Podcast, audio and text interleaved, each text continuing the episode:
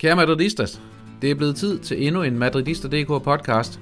Jeg har sat mig sammen med Niklas Bensen, Daniel Nielsen og Christian Møller Hansen, og vi skal snakke en hel masse Real Madrid. Daniel, øh, inden vi sådan går, går lidt mere igennem programmet, vil du så ikke lige fortælle, hvad der har været højdepunktet fra sidste torsdag og så til, til denne her torsdag, hvor vi optager nu? Sådan i, i din Real Madrid-verden i hvert fald, alt det andet, det er jeg lidt ligeglad med. Mange af de private liv rager mig, men øh, sådan ja, Real Madrid-kontekst. Der, der sker heller ikke ret meget spændende i mit privatliv. Det er set and done, og, og så er det kisten på et eller andet tidspunkt. Hvad hedder det? Køb, der skal mange til bare den ud. Endnu en ny podcast med Madridista.dk's finest. Hellere før end siden, som man siger. Nej, men, men, men, men det positive, det er da, at øh, Real Madrid de er kommet ud med skinne på næsen. Det her med, at vi vinder over Valladolid, og så får et godt udgangspunkt mod Atalanta. Det synes jeg da kun, man kan, kan være tilfreds med. Og, og ja, der var der en bror på forum, der sagde, at man ikke skulle fejre for tidligt, at, at han først ville fejre tingene, nu når vi har været igennem Valladolid og Atalanta her. Så den her skål, jeg laver nu, den går ud til Hugol. Skål, Hugol. Men, men, men nu, nu det, Niklas, nu kaster jeg den lige videre til dig. Øh, Daniel siger skinnet på næsen. Er vi ikke kommet bedre ud end bare skinnet på næsen med sejre over både Valladolid og, og Atalanta her i den seneste uge? Kan vi, forvente, kan vi forvente meget mere? Nej, øh, ikke, ikke som tingene ser ud lige nu, synes jeg. Der øh, skal nogle point på bordet, og så må resten være sekundært. Øh, og det, det, det må man også sige, det har været, men øh, vi har fået masser af point. Ja, vi har fået så mange, som det var muligt i hvert fald. Christian, øh, i dagens program, der skal vi øh, snakke om øh, den her Atalanta-kamp, som blev spillet i går. Vi skal snakke om øh, Valladolid, og så skal vi faktisk snakke om Real Madrid generelt i februar. Så skal vi tale Madridista.dk's øh, bedste artikler. I har sendt på nogen, som som I plejer. Vi skal igennem La Liga. Vi skal have gået de her El Crack og El Valladolid og El Duro og, og El Dandy, som vi, øh, som vi plejer at gøre. Så skal vi kigge lidt på, på udlejede spillere, øh, kigget på næste hjemmekamp, øh, og så er sandt, om der ikke også er en, er en boksekamp til at runde det hele af med, så vi skal, vi skal vidt omkring, Christian. Øhm, men jeg kunne faktisk godt tænke mig at starte med dig. Fordi nu, øh, som jeg sagde, at vi optager den her torsdag, som vi har begyndt at gøre sådan mere eller mindre fast. Det betyder også, at vi har altså landskampen fra i aftes, øh, fra i aftes hedder det, friskest i rendringen. Så Christian Møller Hansen, vil du ikke øh, give øh, os og vores lyttere en indflyvning og en gennemgang af, hvad det var for en kamp? Jo, men altså, jeg tror jo langt de fleste har set den, så jeg synes egentlig, vi måske skal, skal passe på at dvæle alt for meget ved den, men altså, det der er, er nøglen i den her kamp, det er jo, at Zidane han går ud og, og beder Real Madrid spille øh, boldbesiddende, og det gjorde vi jo i høj grad. Det gjorde vi allerede i kampens indledning, og jeg synes faktisk, vi har flere gode muligheder allerede inden det første mål. Det er, det er lidt en åben kamp, men, men vi skaber et par chancer, og, og så, eller ikke inden det første mål, inden det røde kort, og så det røde kort, det vender jo kampen, og gør jo helt klart, at Atalanta de er nødt til at stille sig ned, og, og det gør de jo for sin vis øh, rigtig godt. Det gør også, at Real Madrid har det store problem, at vi ikke har nogen målscorer, og, og vi ikke har nogen, der kan tage nogle løb og være dåseåbner, og vi egentlig heller ikke rigtig for alvor har nogen, der kan drible i små rum. Øhm, så derfor så bliver det en meget låst kamp. Det kan man selvfølgelig øh, kritisere alt muligt. Øhm, men faktum er, at øh, et heldigt øh, og dygtigt langskudsmål, og så, øh, så vinder Real Madrid 1-0 på udebane i Champions League, og det er jo sådan, man går videre. Så altså et rigtig godt udgangspunkt, og et rødt kort, som er diskuteret, og jeg kan se, at Gaspar inde i dag har været ude at sige, at øh, dommeren øh, kunne ikke øh, kende forskel på en takning og en forseelse, og det synes jeg jo bare understreger, at Gasperini, der er en toptræner i Italien, han åbenbart heller ikke kan reglerne, for det handler ikke om, om det er en takling eller en forseelse. Det handler om, at man sidste mand, og øh, vælter man en øh, spiller, der kan løbe ned og skyde mod mål, så er det øh, direkte rødt kort, og det kan ikke være anderledes. Det, det synes jeg ikke. Jeg synes, øh, det er dygtigt af dommeren. Det er surt for kampen, og det er surt for turneringen, det er surt for Atalanta, at det er efter 17 minutter, men øh, man skulle måske fortælle sin forsvarsspiller, at det var bedre at lade Mangdi løbe, end at, end at fælde ham. Men øh, det er min holdning.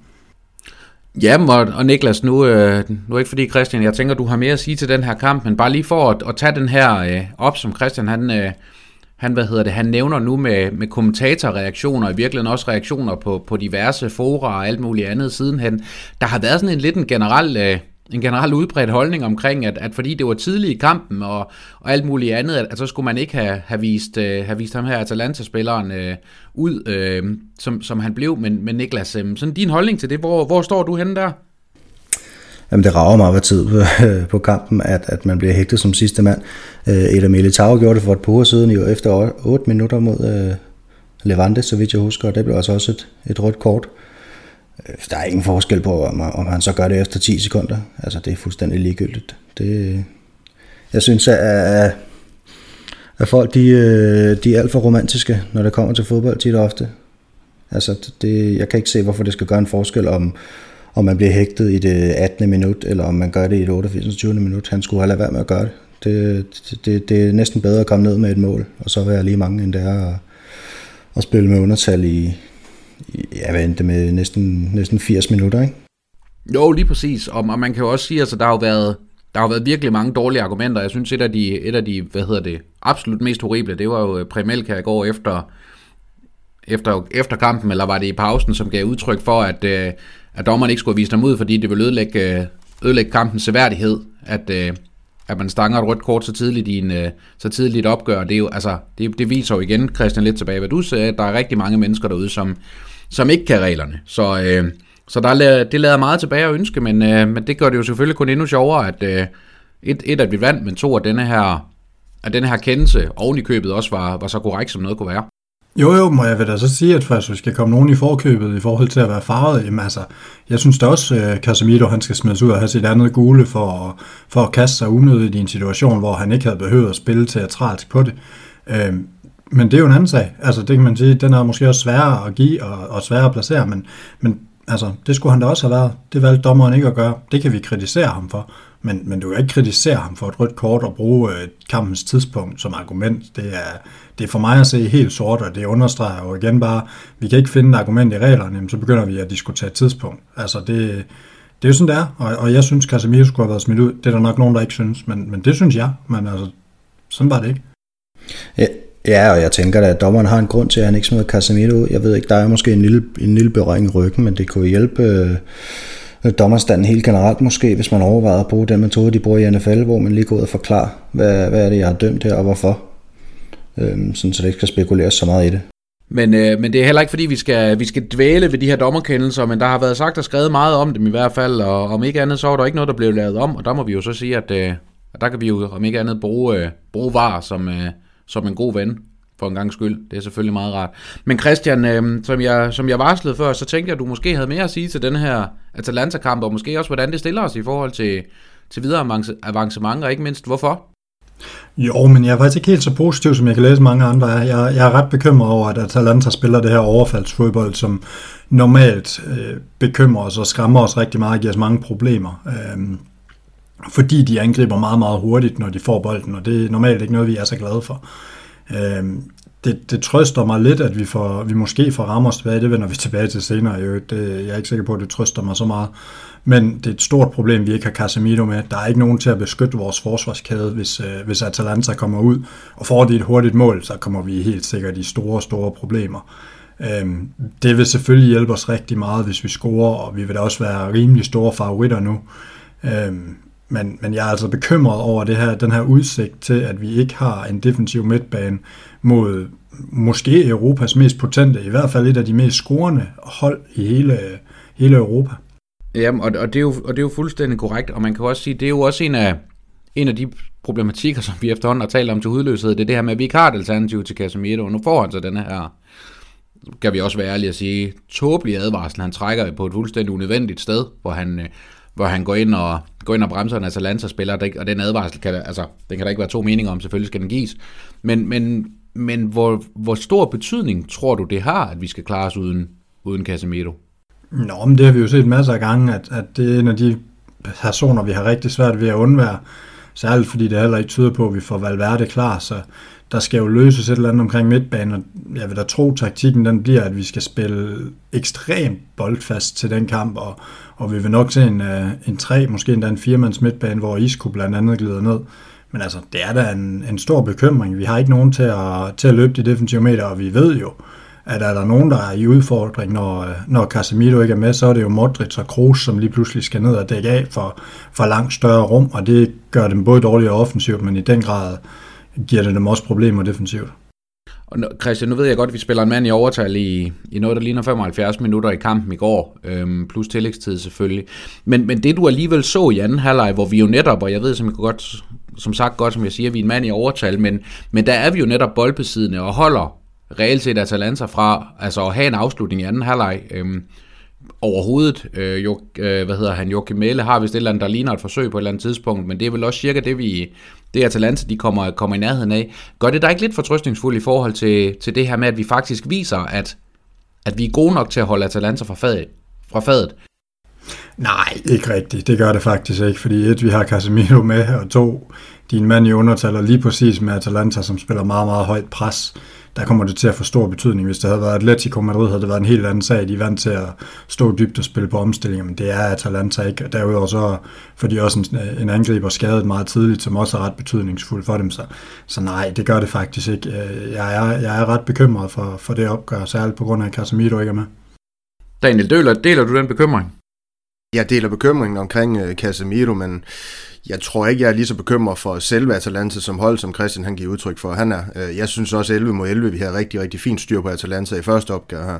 Jeg synes, vi var øh, eminente faktisk til at spille os udenom deres øh, såkaldte overfaldsfodbold. Ikke at jeg synes, de viste så meget mod Real Madrid igen, fordi igen, vi har styr på dem, og, og så synes jeg, at Real Madrid, de var rigtig dygtige i kampen til også at lægge højt på Atalanta spiller vi så tit og ofte Nacho i haserne på øh, Duvan Zapata, der så også ender i den her, her skade til angriberne, ikke også? Så, så, så jeg synes, der var rigtig, rigtig mange positive tendenser at spore i, i, i, det taktiske oplæg, i den han i hvert fald er valgt at gå til kampen med i, i, i første opgør.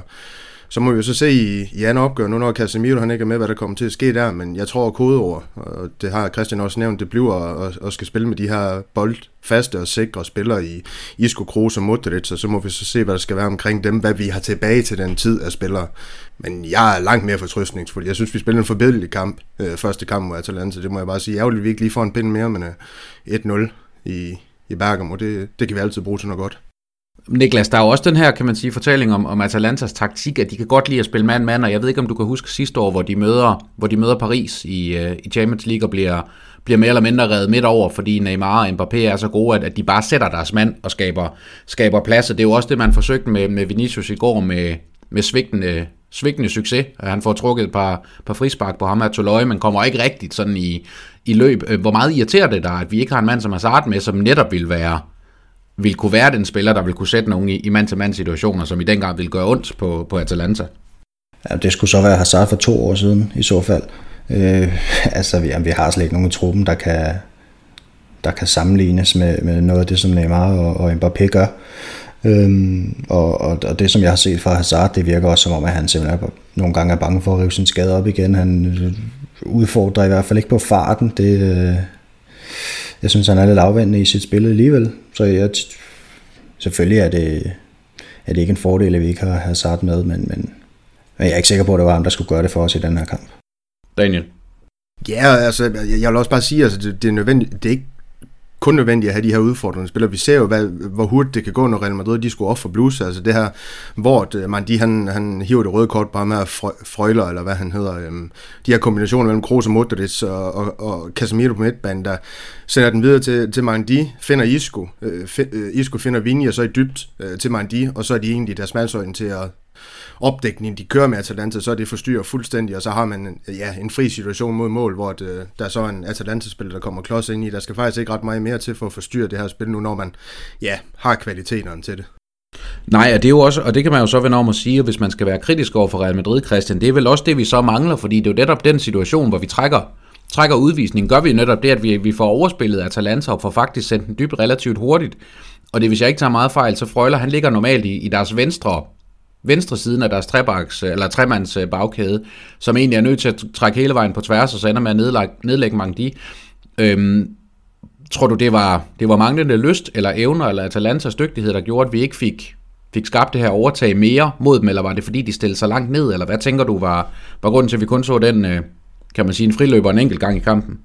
Jamen det, er, det er fordi, de stiller sig dybt øh, derefter. Det, det vi fanger dem på, det er jo, at de højder presser, og vi får spillet os ud af det pres. Øh, og så er det helt tydeligt kampen igennem, øh, særligt i, i første halvleg indtil udvisningen, at, at vi forsøger at få Mangdi og Vinicius ud at løbe med dem. Det var ret tydeligt. Man prøvede også bagefter at se, om man kunne skubbe Nacho op til at lægge et vist pres over i, over i samme side og nogle gange føre bolden frem, men, men der var jo ikke noget rum at løbe ned i for Vinicius. Jeg tænker også, det var derfor, at Zidane valgte at tage ham ud. Den kunne man nok godt diskutere, den udskiftning, men Altså, Real Madrid er bare ikke ret gode, hvis der ikke er noget at løbe på. Øh, og i virkeligheden er vi heller ikke ret gode, hvis der er noget at løbe på. Og det er sådan lidt det, der er paradokset ved Real Madrids offensiv lige nu, det er, at, at, at vi har et par spillere, der er hurtige, men, men omvendt så har vi også en Asensio, som ikke skal ud og løbe langt, og vi så en enkelt gang i anden halvleg, hvor han bliver spillet og egentlig skal føre den frem, og han ender næsten ude ved hjørnefladet modsat, fordi han kan bare ikke slå nogen på fart, og han kan bare ikke drible forbi nogen, og, og Asensio er jo efterhånden ved at være øh, en karikatur og have med i Real Madrids offensiv. Lige nu er der bare ikke andre, der er bedre, så skal vi starte Arribas. Øh, det er lige før, jeg hellere vil det, men, men det er jo en kæmpe udfordring. Øh, jeg synes faktisk, Laudrup og, og Niels Christian Frederiksen, tror jeg det var, der kommenterede i går, de var, de var rigtig fint inde på det, da de sagde, at de, der er for mange spillere fra Real Madrid, der minder om hinanden, der gerne vil have bolden i fødderne, som ikke løber væk fra bolden. Øh, det er jo derfor, vi godt kan lide, når Valverde er med nogle gange. Og, øh, og så har man et par enkelte, der kan, der kan gøre noget. Det er en Vinicius, men der er bare ikke helt nok kvalitet.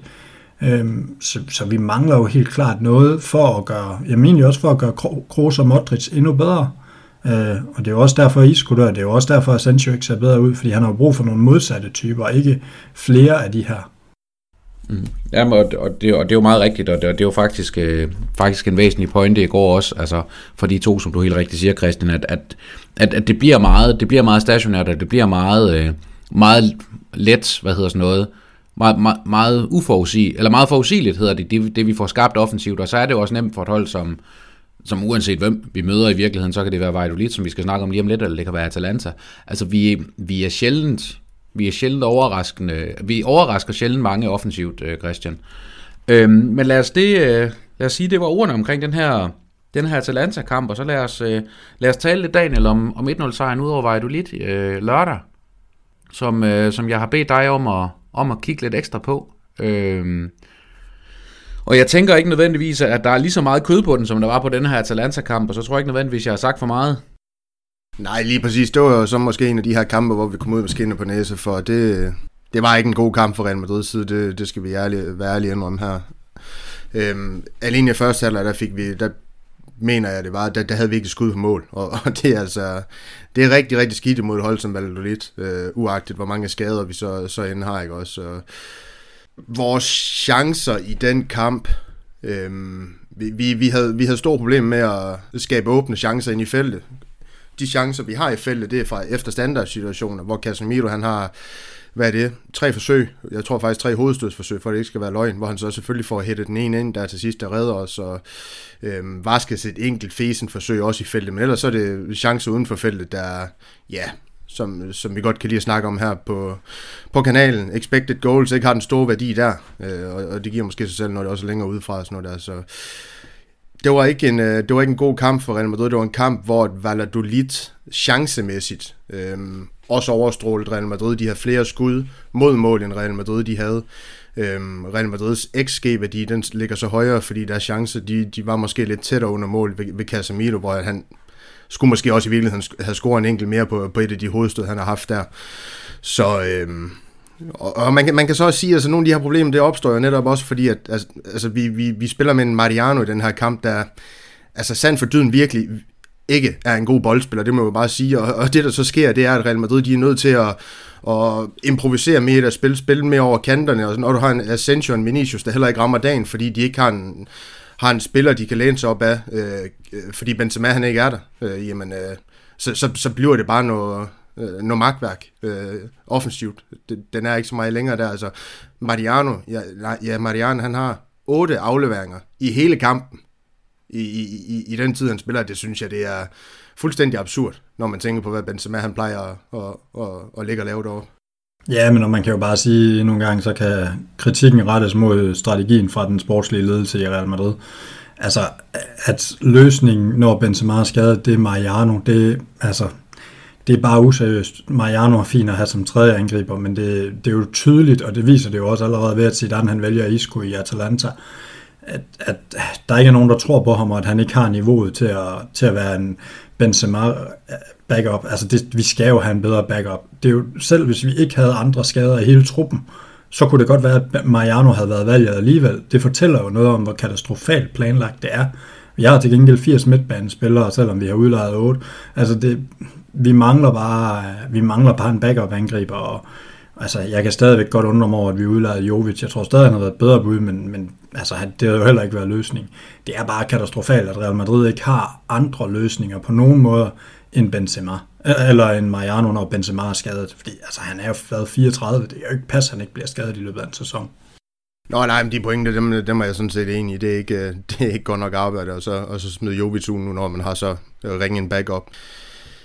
Mariano, jeg kan godt lide hans, øh, hans opportunisme og alle de her sindssygt ligegyldige meter, han får løbet i, løbet i løbet af en kamp, men altså det, det er bare ikke nok til, til, en, til et hold som Real Madrid, hvor vi forventer langt mere kvalitet på den nier her, og man kan så også sige, det, det vi spiller Isco mod Atalanta, han imiterer jo øh, Benzema's spil meget, meget bedre end Mariano han gør, fordi så kan du nemlig drive bolden op igennem midten, bruge ham som opspilstation, få lagt den videre og så videre, altså hvis du ser lidt statistisk på det, øh, mod Valencia, Benzema's seneste kamp, der har vi 27, an, 27 af vores angreb, de går op igennem midten af banen, Resten, det ligger så sjovt nok på, på, på siderne.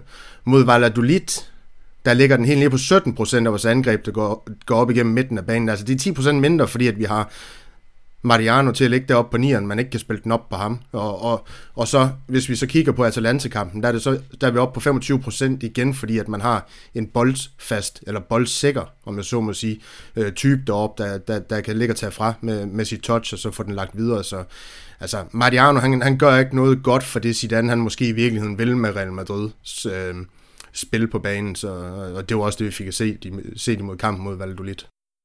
Ja, altså, det, det er jo også, altså det er jo underligt, at, at, at Benzema's, øh, ham der skal aflaste Benzema, han er så forskellig fra Benzema, ikke? Altså vi har, jeg har været kigge, Mariano han har i snit 12,2 berøringer per La Liga kamp man spiller. Karim Benzema har 48,6 altså det er jo en kæmpemæssig forskel. Der er 10 andre spillere på banen, der skal vende sig til, hver eneste gang Mariano han kommer ind, og så skal vi spille en helt anden type for fodbold. Og, og det kan være fint nok, hvis han kommer ind de sidste 10 minutter, og der virkelig skal ske noget, men når han skal spille en hel kamp eller to kampe, så holder det jo ikke. At man er tvunget til at spille på en helt anden måde. Øhm, det, det tager jo tid at, at omstille sig.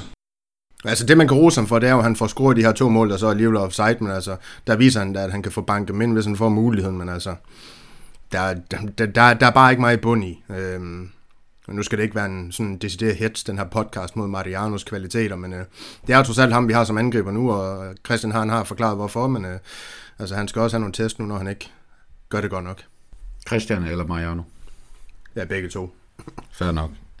Niklas, øh, jeg vil egentlig gerne øh, have, hvis du vil fortsætte med at, med at snakke lidt, øh, og tak for, for gennemgangen, øh, Daniel. Den her lidt, øh, lidt tynd oplevelse mod, øh, mod Valladolid. Øhm, Niklas, jeg har jo bedt dig til gengæld om, at, om ikke at kigge på en kamp, men egentlig at kigge på Real Madrid siden, øh, siden 1. februar så til, og så til nu, fordi at det passer jo faktisk med, at øh, vi ikke har flere kampe i februar, men alt i alt, der har vi spillet, øh, spillet følgende opgør, bare lige for, for lige at flyve lytterne igennem det. En øh, 2-1 sejr ud over Uesca, en 2-0 sejr hjemme mod Retafe, en 2-0 sejr hjemme mod Valencia, en 1-0 sejr ud over Valladolid, og en 1-0 sejr ud over Atalanta. Det giver fem kampe og en målscore på 8-1 og 15 point, sådan i overført betydning hjemme at Atalanta-kamp jo ikke gav point, men så i hvert fald gav, øh, gav en sejr. Så fem sejre ud af fem mulige, Niklas. Øhm, det jeg sådan har bedt dig lidt om at kigge på, det er også, kan man sige, kan man, kan man snakke noget om, om Real Madrids... Øh, har der været en sportslig udvikling? Er der en, måske kan vi snakke om, vi er inde i en stime, også en, en spillemæssig øh, opadgående kurve, eller et eller andet, som, øh, som jeg håber, du vil øh, sætte lidt flere ord på, end, øh, end jeg lige har gjort. Øh, vi, var i, vi var i hvert fald på en, i, i en opadgående kurve øh, frem til, til Valladolid-kampen. Hvis vi lige tager den sidste kamp i januar med, så, så møder vi øh, øh, Levante og tager 2-1 der, og det er den kamp, hvor, hvor Militao han får rødt kort efter 8 minutter. Øhm, ja, så ryger vi over i den her Huesca-kamp, som også er til grin. Altså, det, det der, hvor Varane han laver to mål, og vi spiller jo simpelthen af helvede til, for at være helt ærlig. Øhm, ja, i januar, der røg vi jo så forresten også ud af, af Superkoppen og øh, tabte til Alcoyano, for det lige, for lige at sætte det i perspektiv. Øhm, men, men ja, så bliver det februar, og så, øh, så formår vi at få en sejr Huesca. Øh, og næste kamp hedder jo øh, Redafe, og det er der, vi kører med den her 3-4-3 på grund af sindssygt mange skader på højre bak.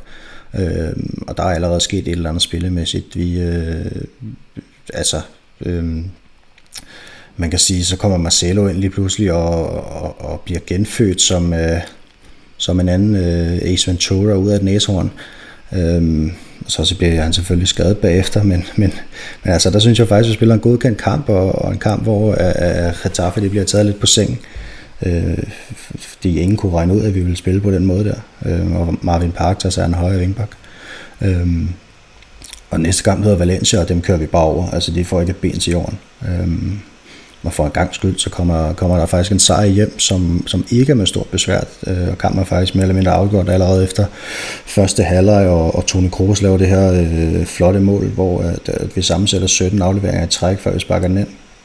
Så kommer der så en lille tilbagegang igen mod, mod Valladolid. Øhm, og så, som, vi, som vi allerede har talt om, og så kommer Atalanta-kampen. Øhm, men jeg synes, situationen så i betragtning, og alle de skader, der bliver ved med at vælte ned over det hold her, så øh, kan man ikke andet end at være tilfreds med, med februar måned. Altså jeg synes, at, at, at når vi har så mange skader på det her hold her, så bliver man også nødt til at tilpasse sine forventninger til, til hvad det er, vi, vi skal se. Øhm, og for mig lige nu, der handler det om at få tre point på kontoen i alle de kampe her. Og specielt når vi så ser samtidig, at, at Atletico Madrid de begynder at snuble lidt to gange på en uge. Barcelona begynder at halde lidt. Øhm, så gælder det for alvor om at slå til, fordi nu er mesterskabskampen altså åben igen. Daniel, er det korrekt, at, at kan man sige, Real Madrids nuværende forfatning i, i mente, at så er det så er spillet sådan set et eller andet sted underordnet, så længe vi hiver sejrene? Ja, jeg, jeg, synes, jeg synes, det er, det er meget, meget sekundært spil. Jeg synes heller ikke, at, at det hold, vi har, en mindre alle de skader, vi nu engang har, det inviterer til, til prangende offensiv fodbold på nogen måde. Så jeg, jeg kan godt lide det her med, at Zidane han har gået, gået øh, til taktiktavlen og så sagt, okay, nu skal vi tilbage til de her defensive, defensive dyder, der, der gør os til et øh, ja, rigtig, rigtig stærkt, måske kompakt hold, ikke også? Øh, øh, det, det, det er på den måde, Real Madrid de skal vinde kampen nu, og så kan det godt være, at vi nogle gange hiver noget held frem, Mandi mod Atalanta, Casemiros hovedstød, ikke også, men øh, altså jeg, jeg, jeg noterer mig i de sidste fire kampe siden Uesca-kampen, hvor vi lukker et mål ind. Altså der har Real Madrid lukket mål, 0 mål ind, du, du nævnte det også i, i gennemgangen, og man har altså kun tilladt seks skud mod mål.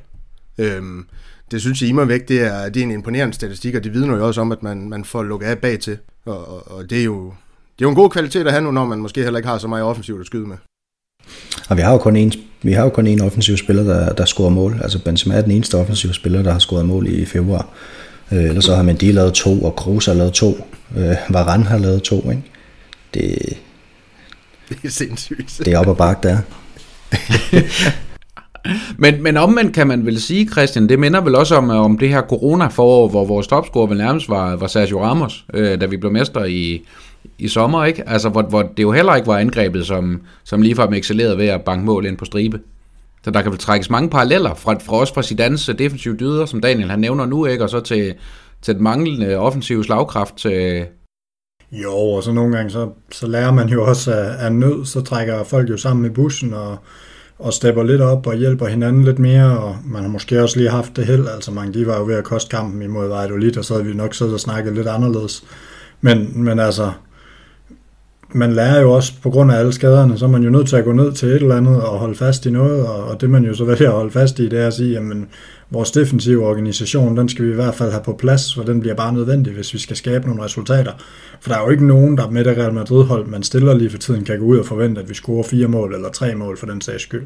Så, så det har jo også været lidt sådan ud af nød, men, men det er jo også respekt for det, og man må jo virkelig tage hatten af for Zidane. Altså, hvem havde forventet, at Real Madrid for, altså for halvanden måned siden, med, uden otte mand lige pludselig kunne gå ud og vinde fire kampe i træk. Det er der jo ikke nogen, der havde. Nej, Daniel, lige inden du får lov, øh, Christian, det der, du siger med mange Dias, der er jo nogen, der burde sætte ham ned foran en tv, øh, foran et tv og vise ham med højdepunkter for Danmarks nederlag til Spanien i 86. Øhm, særligt med fokus på det første mål, for nu gjorde han det også i går mod Atalanta. Det her med at lægge en bold på tværs ind over ind over eget mål, som igen var ved at blive farligt, og jeg ved ikke, hvad der er galt med den mand, for han er egentlig sådan, virker til at være en relativt intelligent fodboldspiller, men, men lige på det punkt, der har han, øh, der har han en eller anden brist, som ikke rigtig vil hænge fast. Daniel, øh, du var ved at sige et eller andet.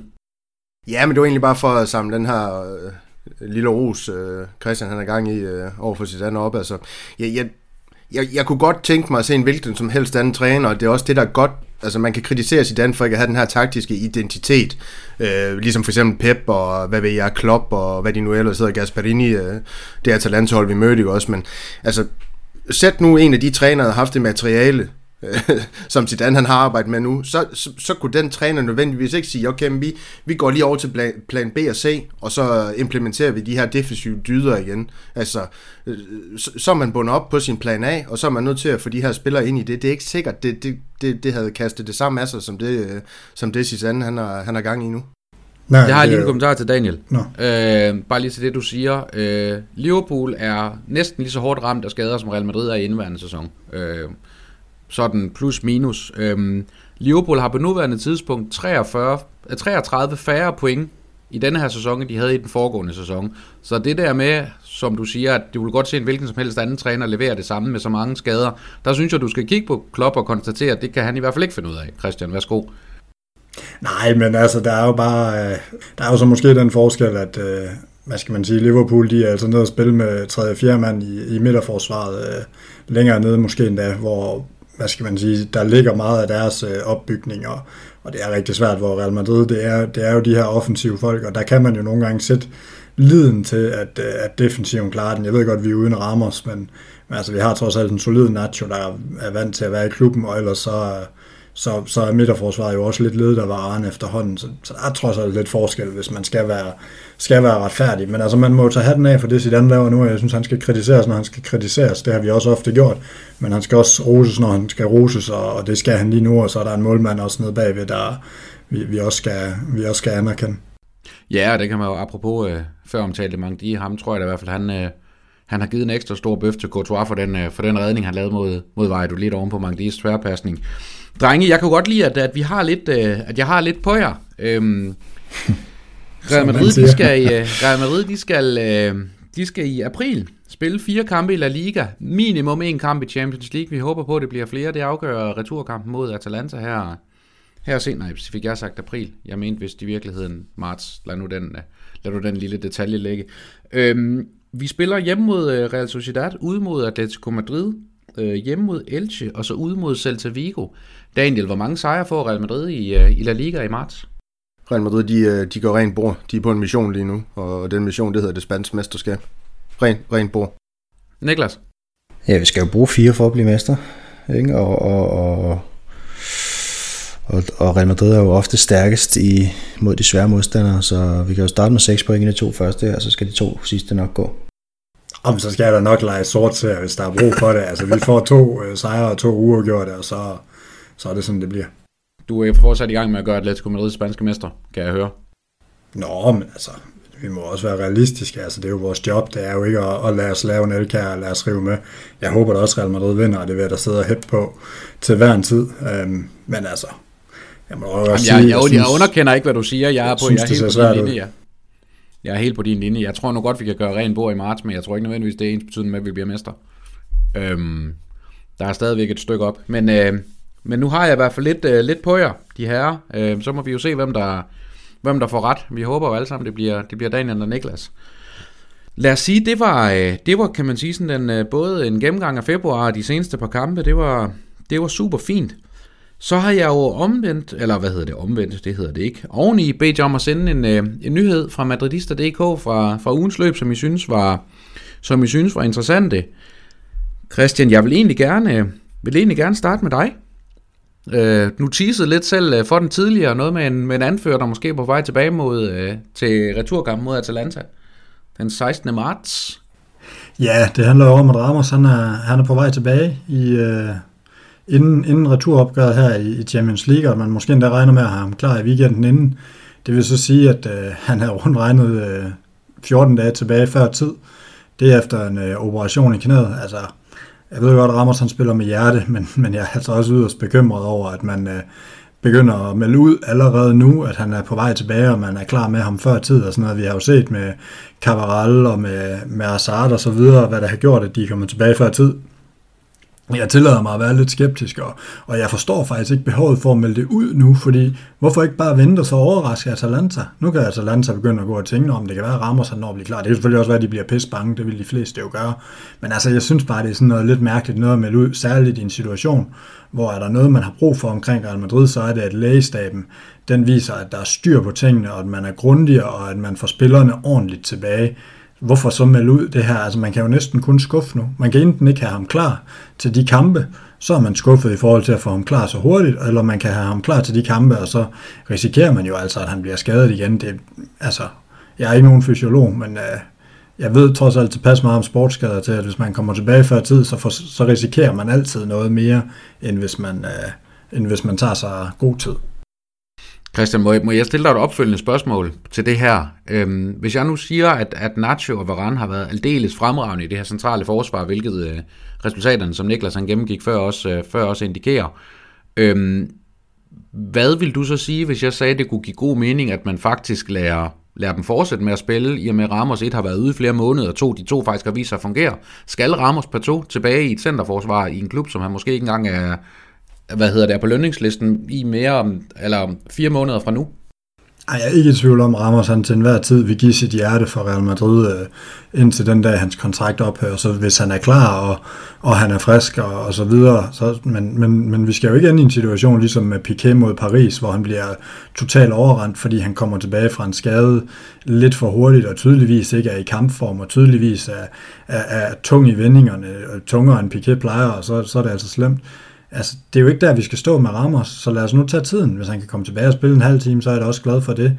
Øhm, men jeg synes bare, det lyder forseret. Det, jeg har slet ikke engang tænkt over det gode argument, du kommer med, med at de to jo faktisk har været, været ekstremt stabile. De defensive blunder, der har været, er jo sådan set ikke kommet fra de to. Nej, og så kan man tage Atalanta, som har nogle hurtige folk op foran, og, og Nacho er der om noget hurtigere end, øh, end Ramos, også på, på både 10 og 100 meter. Øhm, og, og det så vi jo også i går, hvor alle løbedueller, hvis ikke var Rantum, så tog Nacho, Nacho dem Daniel. Så hvor, hvorfor skal, skal Ramos spille, hvis han er klar? Nå, men jeg er sådan set enig. Altså, jeg, jeg troede faktisk ikke, at Nacho han, han havde det her niveau i sig. Jeg er med på, at han har, har leveret stabilt nu, når han har fået chancen at skulle ind i den her reserveårle for enten højre bak, venstre bak eller midterforsvar, men jeg synes, han har taget spillet til et helt andet niveau nu sammen med, med Varanda ind, og jeg synes faktisk også, den her måde, han har, spillede Ramos' rolle på i det centrale forsvar, det her med at og for eksempel ligge højt på øh, øh Duvan Zapata, som han gjorde med Atalanta, og de andre kampe, han nogle gange har spillet. Øh, det her med at boost frem, hvor Ramos nogle gange kan komme til at se dum ud. Det synes jeg faktisk ikke Nacho han har gjort. Han har timet sine ting langt, langt bedre. Øh, så på den måde der er jeg faktisk øh, rigtig, rigtig fortrøstningsfuld med Nacho og Varane-konstellationen. Det er jo ikke, øh, det er ikke Militao og Varane fra, fra sidste sæson på, på ikke næsten samme tidspunkt, men, men så alligevel ikke også, hvor vi stod med dem øh, mod Manchester City i, i Champions League. Det var jo fuldstændig hæsligt. Nacho Varane, det kan godt bestå, og så må Ramos øh, tage den tid, det nogle gange tager. Mm, ja, jamen, og, altså, omvendt kan man selvfølgelig også sige, det er også klubbens anfører, så det vil også være kontroversielt, hvis Zidane sætter ham på bænken. Øhm, hvis han er spilleklar, men øh, jeg kan godt se argumenterne for at gøre det, lad mig sige det sådan. Og man kan også se argumenterne for ikke at bruge Asensio og skubbe Nacho ud på højre bak og Lukas Vaskes op på højre kant. Øh, så man kan sige, der kan også, der kan også ligge et argument den anden vej rundt, som, øh, som jeg bestemt heller ikke vil, vil, vil afvise. Øh, men en, hvad hedder det, væsentlig nyhed, Christian, absolut. Daniel og Niklas til gengæld, øh, I vil gerne snakke om en, øh, om en japaner, som har det svært i sit lejeophold eller på sit lejeophold hedder det. Niklas, øh, du har sendt det samme som, øh, som Daniel, eller Daniel har sendt det samme som dig, det må jeg sådan set selv, øh, det må jeg sådan set selv vælge, det vidste I selvfølgelig ikke på forhånd, men, øh, men, men jeg synes, det er relevant, at, øh, at I også, og siger, det indikerer i hvert fald et eller andet, at I også begge to har valgt den samme nyhed, som jo handler om, at, øh, at Kubo er blevet hævet hjem fra, hvad hedder det, fra Villarreal, og så bliver han sendt til Retafe i håb om, at der bliver mere spilletid, men, men det har ikke rigtig været tilfældet, Niklas. Nej, det har det ikke. Øhm, og, og jeg synes, det er en generel tendens i Real Madrid, at spillere de bliver sendt ud på forkerte legemål. Øhm, og det er egentlig nok min pointe. Øhm, altså, for det første, så er jeg egentlig svært ved at se, hvorfor han vælger at tage til, til Retaffe, eller, eller hvorfor Real Madrid vælger at sende ham til Retaffe. De, de har jo levet på at have den her be, betondefensiv, og, og Kubo, han skal da ikke øh, tage til Retaffe for at spille hvad kan man sige, første geled i forsvaret, når han er så stærk øh, teknisk, som han er, for det, det er jo det, det er midtbanen i, i, i, i Getafe. Det er jo første geled i forsvaret, ikke? før de når ned til det rigtige forsvar. Øhm, og så har, har, har øh, ham her Alan Niom øh, været foretrukket, og, og, og jeg elsker jo at snakke om, om, om Getafe og, og hvordan de gør det, og ja, det er jo det, altså det er jo så mærkeligt, at han skal ligge og konkurrere med, med en spiller som Alan Niom, fordi det, det er jo ligesom at vælge mellem en, øh, en Ferrari og varmluft, altså det er, jo, det er jo to fuldstændig forskellige ting. Du kan jo ikke sammenligne de her to ting overhovedet. altså det handler jo ikke om, at Niom er en bedre spiller, fordi det, altså han spiller en helt anden sport, end Kubo gør. Jeg kan ikke se, hvordan det giver mening for Retaffe som klub, at heller at, at have de her to vidt, vidt forskellige spillere at vælge imellem. Øh, Altså vi kan også øh, tage René som et, som, som et andet eksempel. Ikke? Han har spillet 110 minutter i Dortmund. 110 minutter. Altså jeg bruger længere tid på at gå op til bussen om ugen, end han har spillet fodbold dernede det sidste halve år. Det, det, jeg, det er jo nærmest arrogant, at, at, at, at han og, og Madrid vælger at tage til Dortmund og få for mere spilletid, end han får her, for de, de, de har sgu da flere muligheder, end vi har på de pladser der. Hvorfor skulle han få spilletid der? Jeg ved ikke, om de havde regnet med sommerudsalg eller hvad, men det er jo altså nul startopstillinger for ham. Så jeg, jeg synes, at, at det her med udlejninger i Real Madrid, det skal vi til at passe lidt på med. Lunin har også haft et par fuldstændig katastrofale udlejninger, som bare har været rent spilår. Daniel, hvad tror du, der går galt i de her udlejninger? Er, er Real Madrid ikke god nok til at, til ligesom at indikere, hvad, hvad forventningerne lig, er i, de her, i forhold til det, eller er vi overambitiøse, når man sender en mand som, som Renier til Dortmund, for nu bare at tage Niklas' eksempel her? Jeg ved ikke, om man er for overambitiøs. Altså, jeg har det jo sådan lidt Real Madrid, det er jo kun én spiller i det her puslespil. Så er der for eksempel Dortmund og Renier selv. Altså, men, men det er jo ikke Real Madrid, der sådan helt naivt banker på Dortmunds dør, så siger, vi har ham her, ham kan vi ikke lige bruge den her sæson kan I ikke lige få ham, I kan godt lide unge spillere, så det kan jo være, at I kan bruge ham til et eller andet. Det handler jo dengang om, at Sancho han var på vej til Manchester United. Den handel, den går så i vasken i ja, nærmest 11 time. Øh, øh, og så står man så med en, ja, en overflødig spiller i Renier lige pludselig, der, der ikke er med i det her, her puslespil. Så har der været nogle trænerskifter nu dernede, og heller ikke har gjort situationen nemmere. Nu kommer der så en ny en ind fra, Øh, øh, Gladbach, jeg kan ikke lige huske navnet, øh, til sommer, ikke også, og så er det en helt ny situation igen for Renje, øh, for, for at tage ham. Så, altså, der er også nogle omstændigheder, der gør, at det har været et, øh, et uheldigt valg.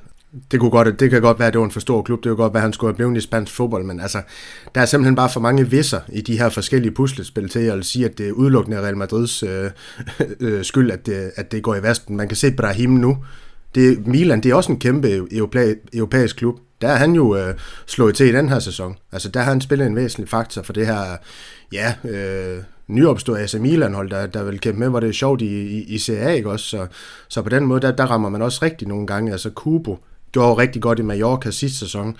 Lidt ærgerligt i Villarreal, han ikke lige passer ind i Emery's system. Jeg kan heller ikke forstå, hvorfor Bordelas han ikke ser en, en værdi i Kubo. Altså, en ting er, at han ikke kan slå Nyoma ud på højre bakken. Nej, undskyld, højre, øhm, højre, højre kanten, ikke højre bakken. Men hvorfor ikke lægge ham op ved siden af en af deres angriber, om det er Marta eller Molina, eller hvem de nu engang har deroppe, så kan han jo ligge der og så løbe, løbe rundt omkring ham, om jeg så må sige, finde ham i nogle, nogle, nogle, nogle løb, ikke også? Altså, der er mange muligheder med Kubo, det skal jo ikke nødvendigvis kun være ud til højre, så altså, den her, den hænger også lidt på Bordelas, altså Qatar, fordi de har været tabt de seneste fem, øh, fem af seks kampe, så, så, så der er nogle ting, Bordelas han også skal ind, og, skal ind og kigge på, ikke også? Christian, øh, i forhold til, til, at man sender en mand som, øh, som Kubo, som jo er en, kan man sige, en teknisk meget forfinet spiller til en, øh, til, hvad hedder det, til Niklas' øh, favoritklub, øh, som, jo, som jo måske i virkeligheden spiller, ikke spiller forfinet fodbold, så tror jeg ikke nødvendigvis, jeg har sagt for meget. Har man sagt ja til en, kan man sige, til en, eller lad os spørge på en, spørg, hvad hedder det, spørge på en anden måde, burde Real Madrid være bedre til at kigge på spillestil også hos de klubber, man sender vores spillere på leje til? Det ved jeg ikke. Jeg synes ikke, Mallorca har spillet meget anderledes fodbold sidste år. Man kan omvendt sige, det er jo også en mulighed for Kubo at lære noget disciplin, hvilket er noget af det, han, der er hans største udfordring. Der er ikke nogen tvivl om, at han er god til at sætte en mand, mand mod mand. Det har vi jo også set her i vores egen klub med Vinicius. Men han har jo så skulle lære det her disciplin, og nu har han måske endda næsten lært for meget af det, og skal til igen og, og blive den her instinktspiller. Så det er jo hele tiden en balance. Og, og jeg kan da kun forestille mig, at Bordalas er en god mand at lære af, og uh, gå lidt mere til makronerne, og, og hvad hedder det, øh, og, og, og stå rigtigt i presspillet, og det må man jo, altså om man synes, de spiller over, overfaldsfodbold, eller, eller vanvidsfodbold, eller hvad man vil kalde det, altså man må bare give Retaffe, at de, de ved jo, hvor de skal stå, og de er jo ekstremt svære at spille imod af den årsag, at de er dygtige til det. Øh, det kunne Kubo lære meget af. Man må også forvente, at når en klub henvender sig på at lege en spiller, at så gør de det med den hensigt at lege eller at bruge spilleren. Øh, så, så på den måde kan man jo kun sige, Real Madrid har helt sikkert allerede inden de hævde Kobo hjem fra det første legemål, modtaget øh, henvendelse fra Getafe om, at de gerne ville lege ham, hvis det nu blev muligt, øh, så kan jeg da godt forstå, at man tænker, om så, så er de interessante. Det er jo bare uheldigt, men altså, jeg ved ikke, det er sådan lidt en blanding. Jeg, jeg, jeg synes, vi skal blive bedre til det. Det har været en katastrofe, for eksempel med Luning, som man lejede ud til en klub, som havde en, øh, en anden, de hellere ville satse på. Øh, og, og, og jeg kan også godt følge noget af det, Niklas siger med, med Renier, men vi må også sige, at, at, at det handler også nogle gange om kvalitet, og, øh, og noget tyder jo måske altså også lidt på, at Kubo han ikke er helt så god, som, som vi har gået og troet, fordi hvis man ikke, øh, hvis man ikke kan få nogenlunde fast tid hos Retaffe, så, så er jeg ked af at sige det, men, men så falder man altså også lidt i, så, så, så er det bare et problem i hvert fald. Men, men Niklas, kunne man ikke også forestille sig, at Kubo udelukkende er et, er et salgsobjekt i Real Madrid øje med, og det ikke på noget tidspunkt har været planen, han i virkeligheden skulle til Real Madrid, ud fra den, kan man sige, det faktum, at Johan jo, der er noget rent, kan man sige, lovgivningsmæssigt, som gør, at det næsten er umuligt for japanere at få, få spansk statsborgerskab, og dermed også ikke tælle som en, som en udlænding i, kan man sige, klubbens regnskab, og det ved vi jo, det er jo et problem hvert år, at vi helst ikke må, må komme over de her tre ikke-EU-spillere. Øh, og hvis det, hvis det er tilfældet, så, så bliver man jo stadig nødt til at finde en adresse til ham, hvor han kan stige i værdi i hvert fald, ellers så giver det jo ikke nogen mening. Lige præcis, ja. Øh, og det er, jo, det er jo ikke det, der er sket. Øh, I hvert fald ikke i den her sæson. I sidste sæson kunne man måske snakke om det. Øh, og så synes jeg jo, at den, den preseason, han var med, der var han altså sindssygt spændende. Øh, han gjorde det sindssygt godt der, synes jeg. Virkede meget moden. Øh, meget, meget øh, duelstærk spiller, offensivt. Øh, så jeg vil synes, det var en skam, hvis han ikke fik en chance, men, øh, men ja, rigtig nok som Christian siger, hvis, hvis man ikke er i nærheden af holdet i Villarreal, og, og også har meget svært ved at spille sig på i Redafe, så mangler man jo et eller andet, i hvert fald, i forhold til Real Madrid. Ja, det står i hvert fald ikke, ikke først for, at han skal hive hjem og have en udlændinge, eller en af de tre udlændingepladser lige, lige forløbig. Nu får vi jo også Bale retur, der oven på Brexit også tæller som en udlænding, så der ham skal vi også have plads til for næste sæson. Det kan vi jo glæde os til. Men øh, fedt med nyhederne. Det er altid godt at høre, hvad der, hvad der sker på, på madridista.dk. Øhm, så lad os gå fra, gå fra, hedder det, kun at snakke Real Madrid, til også at snakke La Liga generelt. Hvis I har, hvis I har mod på den, øh, mod på at vi laver den, øh, den afstikker. Jeg starter lige hvad vanen tro med at løbe, øh, løbe resultaterne igennem fra La Liga, og så snakker vi lige lidt om nogle, nogle højdepunkter og får kigget på de her øh, Vajadia og så videre. Fredag aften, der vandt øh, Betis 1-0 hjemme over Retaffe i en kamp, hvor William Carvalho han præsterede at få to advarsler der med et rødt kort inden for noget, der ligner halvanden minut spilletid eller sådan noget. Det var, det var meget imponerende. Lørdag, der vandt Elche noget hjemme mod Eibar. Levante vandt 2-0, vandt 2-0 ud over Atletico Madrid. Øh, Valencia slog Celta Vigo 2-0 på hjemmebane. Og så vandt vi ud over Valladolid. Øh, søndag, der havde vi så øh, Barcelona, der spillede 1-1 hjemme mod, øh, mod Nachos bror, Alex Fernandes, som, øh, som scorede kort før tid på straffespark. Sociedad de vandt 4-0 hjemme over Alaves. Huesca slog Granada med 3-2, og så spillede Athletic Bilbao og nu skal jeg passe på, hvad jeg siger her. Athletic Bilbao spillede uafgjort om aftenen mod... Villarreal. Noter. Villarreal, ja, nu forsvandt mine noter lige.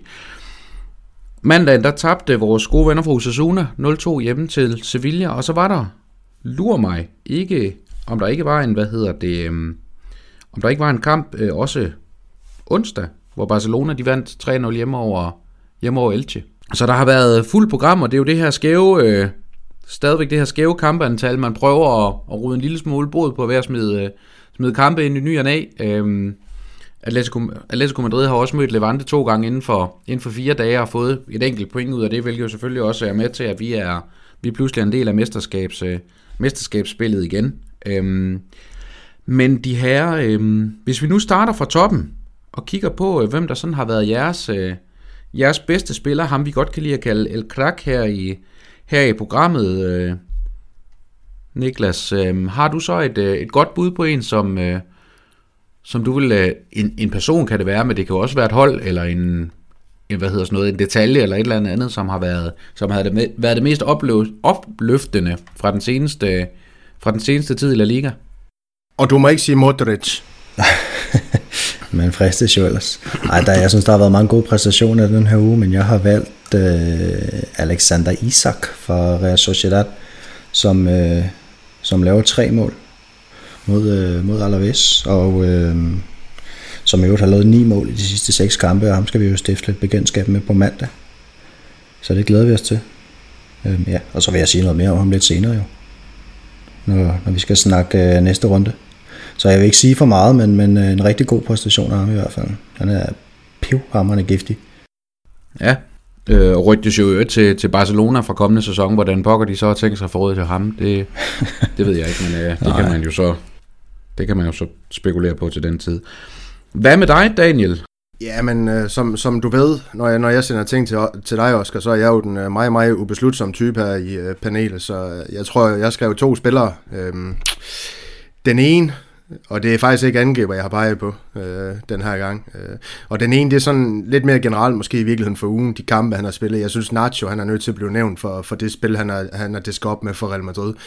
Han har ikke scoret mål, men han har så sandelig sørget for, at der ikke er blevet, blevet mod Real Madrid. Jeg synes, han har været fuldstændig eminent i det der midterforsvar sammen med, med Verdana. Det, det, det kan han ikke roses nok for. Han er en, en, en stor, stor del i, at Real Madrid de har som jeg sagde til at starte med, øh, komme ud med skinnene på næsen i, i, i det her program, og, og det synes jeg godt, vi kan honorere lidt i, i, i, i den her podcast, men så vil jeg også nævne ham her, Daniel Cardenas fra, fra Levante, målmanden, der, der holdt øh, Atletico Madrid for fadet i, øh, i den her 0-2 sejr, de fik i, i, i, i Madrid.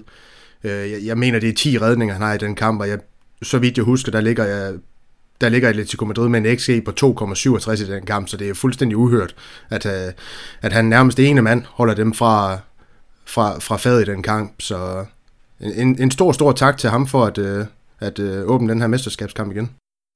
Christian, du bliver på målmandsposten. Ja, men altså, hvorfor gå over øh, søen for, at han vandt? Altså, hvad, hvad tænker du på, Daniel? Vi, øh, vi har Courtois, og uden ham, så havde vi ikke fået en sejr i weekenden, så havde vi tabt 1-0 mod Valladolid det, det kan da ikke være andre, hvis vi skal pege på en målmand. Altså, jeg kan kun pege på Courtois som øh, ugens krak. Jeg synes slet ikke, han får den ofte nok. Øh, han, er, han er jo fænomenal, og hvad han laver lige for tiden, det er, det er eminent. Så, øh, så han skal da klart have den for øh, alene den ene redning, han har mod Valladolid i weekenden. Han har jo endda et par stykker. Det, øh, det er imponerende. Så tager du din Thibaut Courtois-duk, og så læg dig i seng, og så mys lidt med ham. Gerne. Vi er også næsten lige høje. er, er det sådan, jeg kan forvente, at de tre kan, kan nå til enighed om, hvem, øh, hvem I gerne vil pege på, eller skal vi bare lade det, lade det blaffe lidt i vinden? Nej, nej. Det, jeg, har, jeg har også skrevet Levante som øh, institution på. Jeg synes, de har, de havde et par gode dage. Jamen, jeg skal endelig få flere bud på banen, ikke? Ja, men det er det, vi manglede. Det er de fire, jeg har skrevet ned. De fire, vi har nævnt indtil videre, så det... Nå, jamen, øh, skal vi, øh, skal vi lave en afstemning for en gang skyld, så må brugerne vælge. det kan vi det. godt. Så lad os skrive, Isak, øhm, Nacho, Gardenas og Courtois. Og lad os se, hvor, hvor vi lander hen, og hvem der er. Ah, Daniel, jeg skulle godt have, at vi lige øh, limiterer dit bud til en enkelt, så du ikke, øh, så du ikke går med 50% af mulighederne. Jamen, jeg fik ros Nacho, men øh, jeg vil gerne have, at det bliver Gardenas, der, der kommer på listen. Det er perfekt. To målmænd og en svensk angriber, som vi skal snakke mere om senere, Niklas. Ja, og jeg vil lige, Courtois, han trænger jo ikke til den her. Han har allerede fået et congrats til Tom Brady ind på Instagram. Så det må være rigeligt. Sådan. Fra one greatest of all time til en anden. Ja. Sådan må det være. Hvad hedder det? Så lad os øh, hoppe til den anden ende af, til den anden ende af skalaen og kigge på El Duro, som jo er den, den grove, eller den slemme, eller den helt forfærdelige, eller, eller dem, eller det, eller, eller den situation, der har været, øh, der har været absolut horribel. Øh, Niklas i seneste forrige podcast var det måske, det var der, hvor, hvor der var noget med en retafespiller, du tog under kærlig behandling, så, så hvad hedder det, så jeg har store, nære store forventninger til, hvor, hvor vi lander hen her, Daniel. Nå, det var lækker, lækkert oplag. Du har ikke taget oplag. Du har ikke taget kig til mig den her gang. Ja, nej, det ja, men det er ligesom i folkeskolen. Man ved, man ved aldrig, hvem der bliver spurgt. Nej, det gør man sgu ikke. Men, ja, det Skal I prøve at have mig? Jeg ved, jeg ved ikke engang, hvor jeg kigger hen.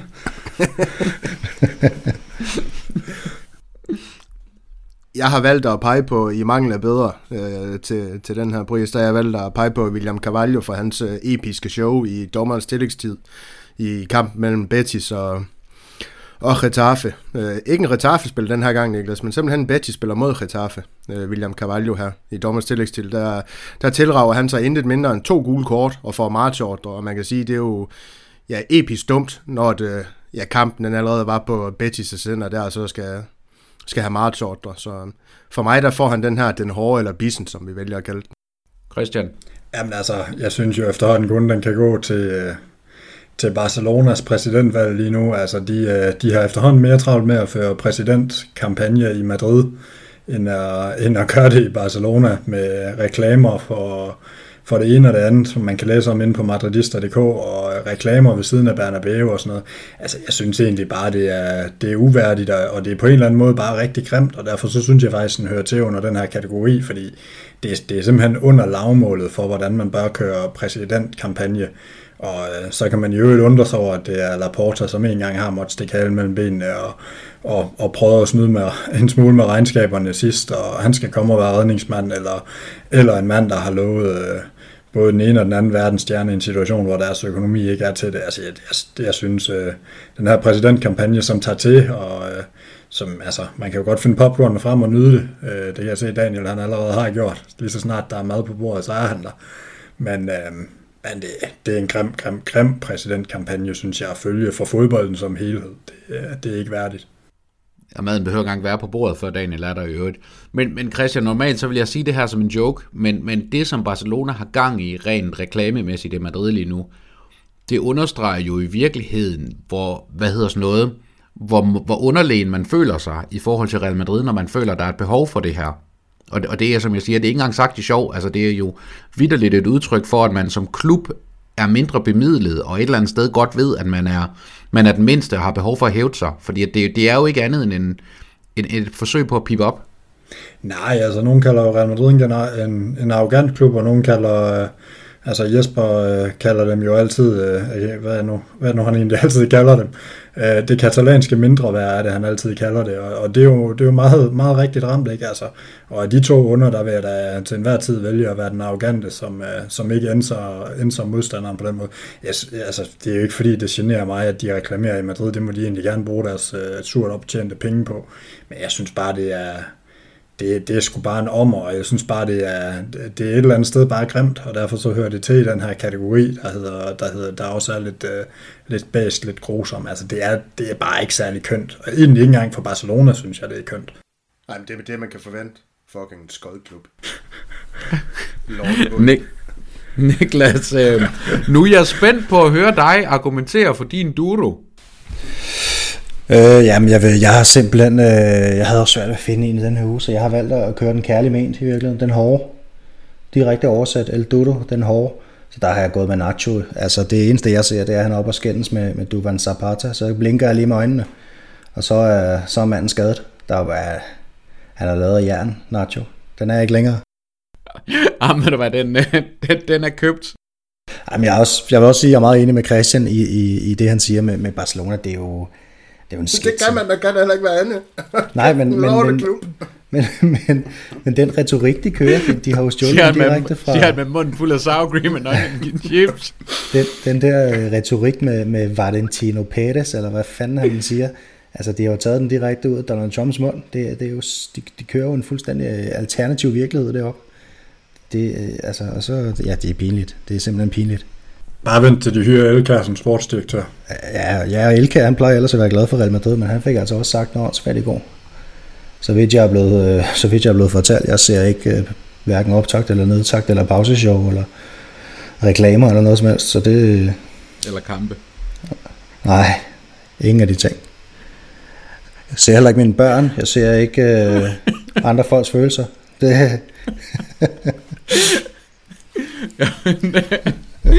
Jamen, øhm, det er godt, vi ikke overhovedet har ret meget tilbage i den her podcast, fordi det er da næsten ikke tæt på at vælte ud over kanten i øjeblikket. Men, øh, men tre gode bud. Øh, jeg vil lige sgu egentlig godt skære igennem her og sige, at jeg synes, vi skal give den til Barcelonas kampagne for at være absolut håbløs. Øh, den, øh, den, øh, den synes jeg, vi skal kalde. Øh, så har vi, øh, så har vi levemanden El Dandy. Øh, detaljen eller elegantien eller et eller andet, øh, som, har, som har, kan man sige, løftet øjenbrynene på en positiv måde. Er der nogen, der tør smide, øh, smide noget på bordet her? Altså personligt havde jeg jo øh, Isaks scoringer, men, øh, men ham har vi jo så lidt smidt ind under, under krak-kategorien, øh, så, øh, så hvis I har noget andet at byde ind med, så må I meget gerne gøre det. Mandis højre ben, og så behøver vi ikke sige mere i den her uge. ja, ved du hvad. Han lever både i den ene ende, hvor han med højre hakker den ind foran eget mål og bliver reddet, og i den anden ende, der hakker han den ind i målet. Det kan kun være, det kan kun være mange kun, ja, faktisk kun mange dis højre ben. Ja, det, ja, ja, venstre, det, det, det, er jo, det er jo samme spark, det er bare en anden vinkel. han har øvet et spark, og ja. så kan han ikke andet, når han står Let skruet spark. Hvad er det? Jeg ved, hvordan det er at være venstrebenet. Man, man, man, man bliver opfordret til at bruge det konstant, og man får aldrig nogensinde trænet sit højre ben, og så er det sådan noget der, det sker. Og så når man kommer til Real Madrid og bliver 25, så tænker man, nu skal den sat med have en tur. Ja. Man kunne så ikke øve sig til træning i stedet for.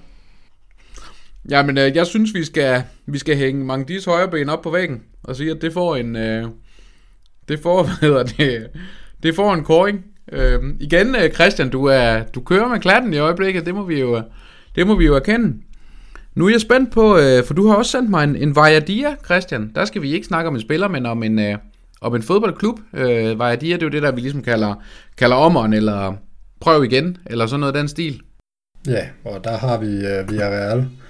Det, øh, det ser tyndt ud i Villarreal lige for tiden, synes jeg. Nu er de godt nok lige gået videre i Europa. Men øh, tre af de seneste fire kampe er, øh, er, er endt uafgjort efter at øh, have ført i dem alle sammen. Det er jo en katastrofe. Øh, de har, taget, eller de har smidt point i fem af de seneste seks, og, og de ligner en, øh, en klub på vej nedad. De har faktisk kun vundet otte kampe i den her sæson. Det er tre mindre end dem, der ligger under dem, og det understreger jo, at de har svært ved at lukke kampe.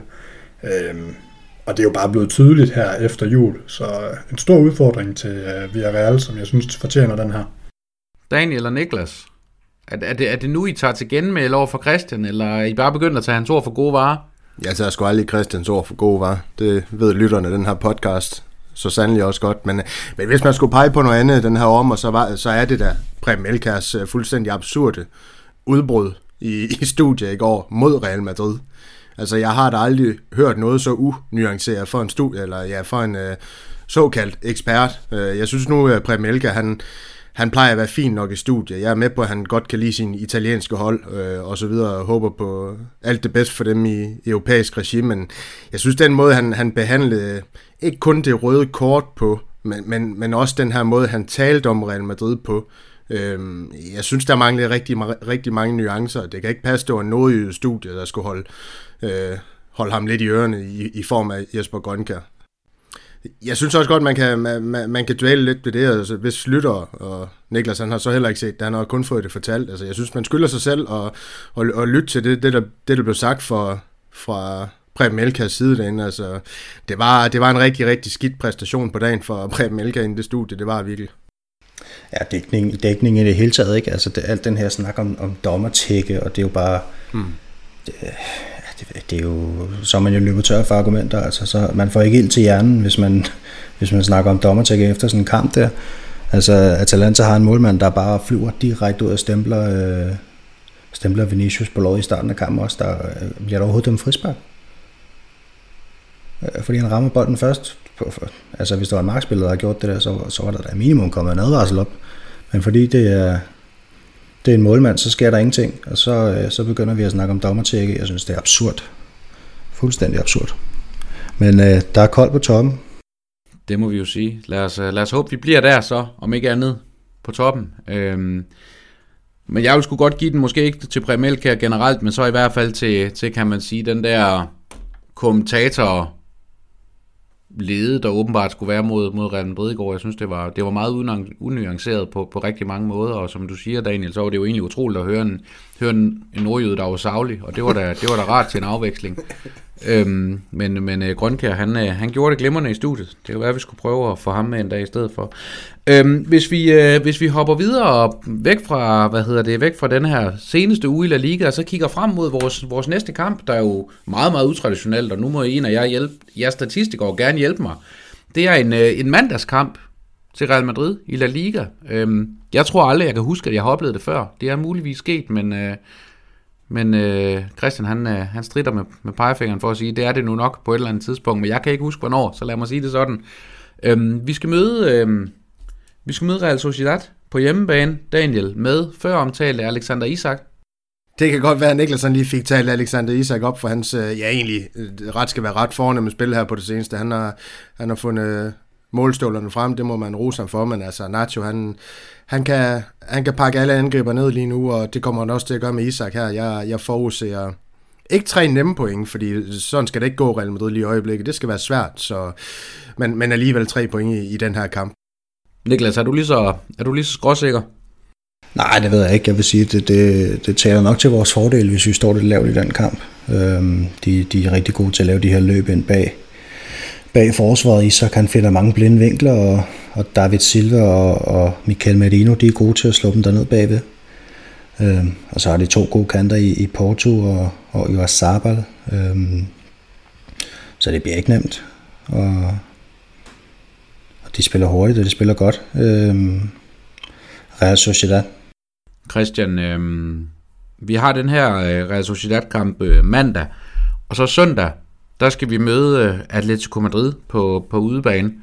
Øhm, tror du, øh, altså er der så langt imellem de her to kampe, også Atalanta-kampen, som jo så var her onsdag aften, øh, at, at Zidane han ikke skæler til, at der er nogen, der skal, der skal hviles eller andet? Øh, om det, det er jo meget nemt på den front at være Zidane lige nu, fordi der er ikke nogen, man kan hvile, så, øh, så nej, det, det gør han ikke. Han spiller de 11, der er klar, og, og det skal han også. Der er, ikke noget, der er ikke noget at hvile, når der er 6 dage mellem kampe og, og 5 dage, som det ellers er tilfældet. Der, er, der skal de kunne spille de her spillere. Men hvem tror du så, vi får at se? Er det, er det Isco eller, eller Mariano? Det er ikke fordi, du skal gennemgå hele startopstillingen, men hvem af de to vil du helst se? Jamen, det bliver Isco, det er jeg slet ikke i tvivl om. Vi spillede bedre med Isco, og, og det passer også bedre til den kamp, vi skal spille, så, så det bliver ham, plus det er også bedre at kunne sætte Mariano ind, end det er at kunne skifte Isco ind senere i en kamp, så, så alt det tyder på, at det bliver Isco. Jamen, øhm, lad, os, øh, lad os sige, at vi i hvert fald har kigget en lille smule frem mod den, og jeg synes, det er fint, vi, vi, vi dropper det der med at prøve at gætte en startopstilling, fordi lige nu er der, som Christian også rigtig nok siger, 11 spillere, vi kan gætte på, og vi kan jo selvfølgelig nok forvente, at der kommer en skade eller to inden, øh, inden kampen på mandag alligevel, så... Øh, så det kan være, at I får jeres hede drømme op, øh, hvad hedder det, opfyldt om at se Arribas fra start, i stedet for, i stedet for en eller anden spiller. Det er jo nok formentlig på højre bak, vi skal ud og finde en, øh, finde, finde en erstatning. Sådan plejer det jo at være. Så har vi også lige lovet, at vi, vi ganske, ganske hurtigt skulle runde vores, øh, vores udlejede spillere. I har fået lidt forskellige, I skulle, øh, I skulle prøve at kigge på. Øh, Daniel, skal vi ikke, øh, skal vi ikke starte med vores, øh, med vores kære nordmand, som er taget til, øh, som er taget til, hvad hedder det, til London, og faktisk øh, har været, hvad hedder det, også været på banen i dag, er jeg lige ved at sige, i, i Europa League. Ja, jeg var med i, i den her kamp, som, som Arsenal øh, faktisk, øh, jeg sad og så den. Det var en, det var en offensiv betonet kamp, en, en kamp, hvor der var åben i, i, i begge ender af banen, øh, både hos Benfica, men så sandelig også hos Arsenal. Der var ikke øh, ret meget struktur på, på, på defensiven på nogle af de to hold, men, øh, men ja, han var, han var med i øh, stor del af kampen der, og jeg synes egentlig ikke, han, Altså han, han distribuerer bolden fint, han gør ikke det store væsen af sig. Øh, det, det er ikke ham, der, der, der får Arsenal videre, det er ham her, Saka. De, de har det, det her spændende talent, Arsenal. Men, øh, Øh, men, men øh, helt som forventet, så har han bidt sig fast i den her startopstilling. Det var derfor, at Teta ville have ham ind, han ville have den her spiller, der kunne ja, øh, hvad skal man næsten sige, stabilisere deres øh, offensiv, øh, sætte, noget, sætte noget ro på spillet, og, og, og, og den her spiller, der, der kan slå afleveringen om nødvendigt. Øh. Så ja, han har, han har bidt sig fast i startopstillingen. Øh der, der, der skulle lige gå tre kampe, inden han, han kom ind. Man tog han med i øh, startopstilling mod Leeds, hvor de vinder 4-2. Øh, den første, første kamp mod Benfica, hvor de spiller 1-1. Øh, 0-1 nederlag til City, og så ja, den her kamp, de spiller mod Benfica i dag, hvor vi optager, hvor de så vinder 3-2. Så han er med i startopstillingen, og, det regner jeg sådan set også med, at han kommer til at, til at være fremadrettet igen. Han er ikke gjort det store væsen af sig, men det skal man måske heller ikke se i Ødegaard som den her type, han gør. Han, han, han laver sine ting på banen, han kommer aldrig nogensinde til at stikke ud på, på statistikkerne. Øh, det kan være på afleveringsprocenterne og, og nøgleafleveringer en gang imellem. Han, han, han ligger højt der, men det er ikke der, man skal vurdere ham. Man skal vurdere ham på, det, på, på den måde, han ligger og fordeler spil og, og, og tilbyder sig og sådan nogle ting her. Der er det egentlig set fint nok ud indtil videre. Yes. Er der nogen af jer to andre, der har en, øh, har en kommentar til Ødegaard, ellers så har jeg om ikke andet et spørgsmål. Niklas, kan det være en af grundene til, at, til i Zidane måske også har været, været interesseret i at sende ham videre? Det her med, at der måske ikke har, han ikke har nødvendigvis skulle give os den, den offensive dimension i forhold til målscoring, som vi har behov for, og derfor nok, nok virkelig var blevet endnu en Isco, eller endnu en, en, endnu en boldflytter. Øh, ja, han mindede måske lidt for meget om Isco i starten. Øh, I de kampe, han fik, der, der skete ikke specielt meget, og det, det er jo ikke helt uforståeligt, øh, når man kommer som ny til så stor en klub som Real Madrid. Øh, og så, øh, ja, hvem skal man sende ud, Isco eller Ødegaard? Altså Ødegaard er jo nok den, som, som potentielt kunne have haft den bedste sæson, men med Isco, der ved han bare, hvad han får. Øhm, og, og, og med Ødegaard kunne man jo næsten også vælge at vrage, hvad for en klub man ville sende ham til. Så, så på den måde gav det jo mening at, at lege Ødegaard ud, selvom det der er lidt surt lige nu. Ja, han har været god nok at have som en, øh, som, som, en, som en 12. mand i øjeblikket. Men øh, hvad hedder det, øh, Christian, så lad os hoppe videre til dig. Du skal snakke om vores allesammens favoritvaliser. Hvordan, øh, hvordan går det med Bale i, øh, ja, i London? Bliver vi jo i øvrigt, og i øvrigt også hos, øh, hos Arsenals absolut øh, ja, rivalklub, hadeklub. Ah, det er vel United trods alt, men, øh, men ja, altså Bale han er jo kommet lidt i gang. Han har fået lidt tid her øh, efter at have set rigtig skidt ud og, og være meget ude, så, så har han begyndt at spille lidt igen her i februar, og, og han er jo egentlig, han starter ind mod Wolfsberg og, og scorer et mål og laver en assist i Europa League. Så kommer han ind i pausen, hvor de er bagud 2-0 mod West Ham, og, og der leverer han også en assist, og, og så kommer han, øh, jeg mener det var i går, ind og, øh, og får også assisteret imod, øh, nej han får faktisk scoret imod Wolfsberg, så det vil sige, at han har faktisk i de seneste fire kampe leveret fire mål og fire assist. Ej, det var, det var vist alligevel for meget. To mål og to assist. Men, øhm, men, men han har gjort det rigtig godt, og når man ser nogle af aktionerne, så har han faktisk også lignet den gamle Gareth Bale. Øh, et hårdt og præcist spark. Øh, det ene af dem, der øh, laver han sparkefinde og fører den bag for støttebenet, inden han hakker den ind. Øh, løbet lidt i dybden og sådan øh, set egentlig ret godt ud fysisk også. Øh, så jeg synes jo, det, det er alligevel interessant. Det, det vil da være positivt for alle fodboldelskere, hvis Gareth Bale han, øh, han begynder at kunne levere noget god fodbold igen, om det så bliver for Real Madrid eller for en anden. Jeg tror da, vi alle sammen håber, det bliver for nogle andre.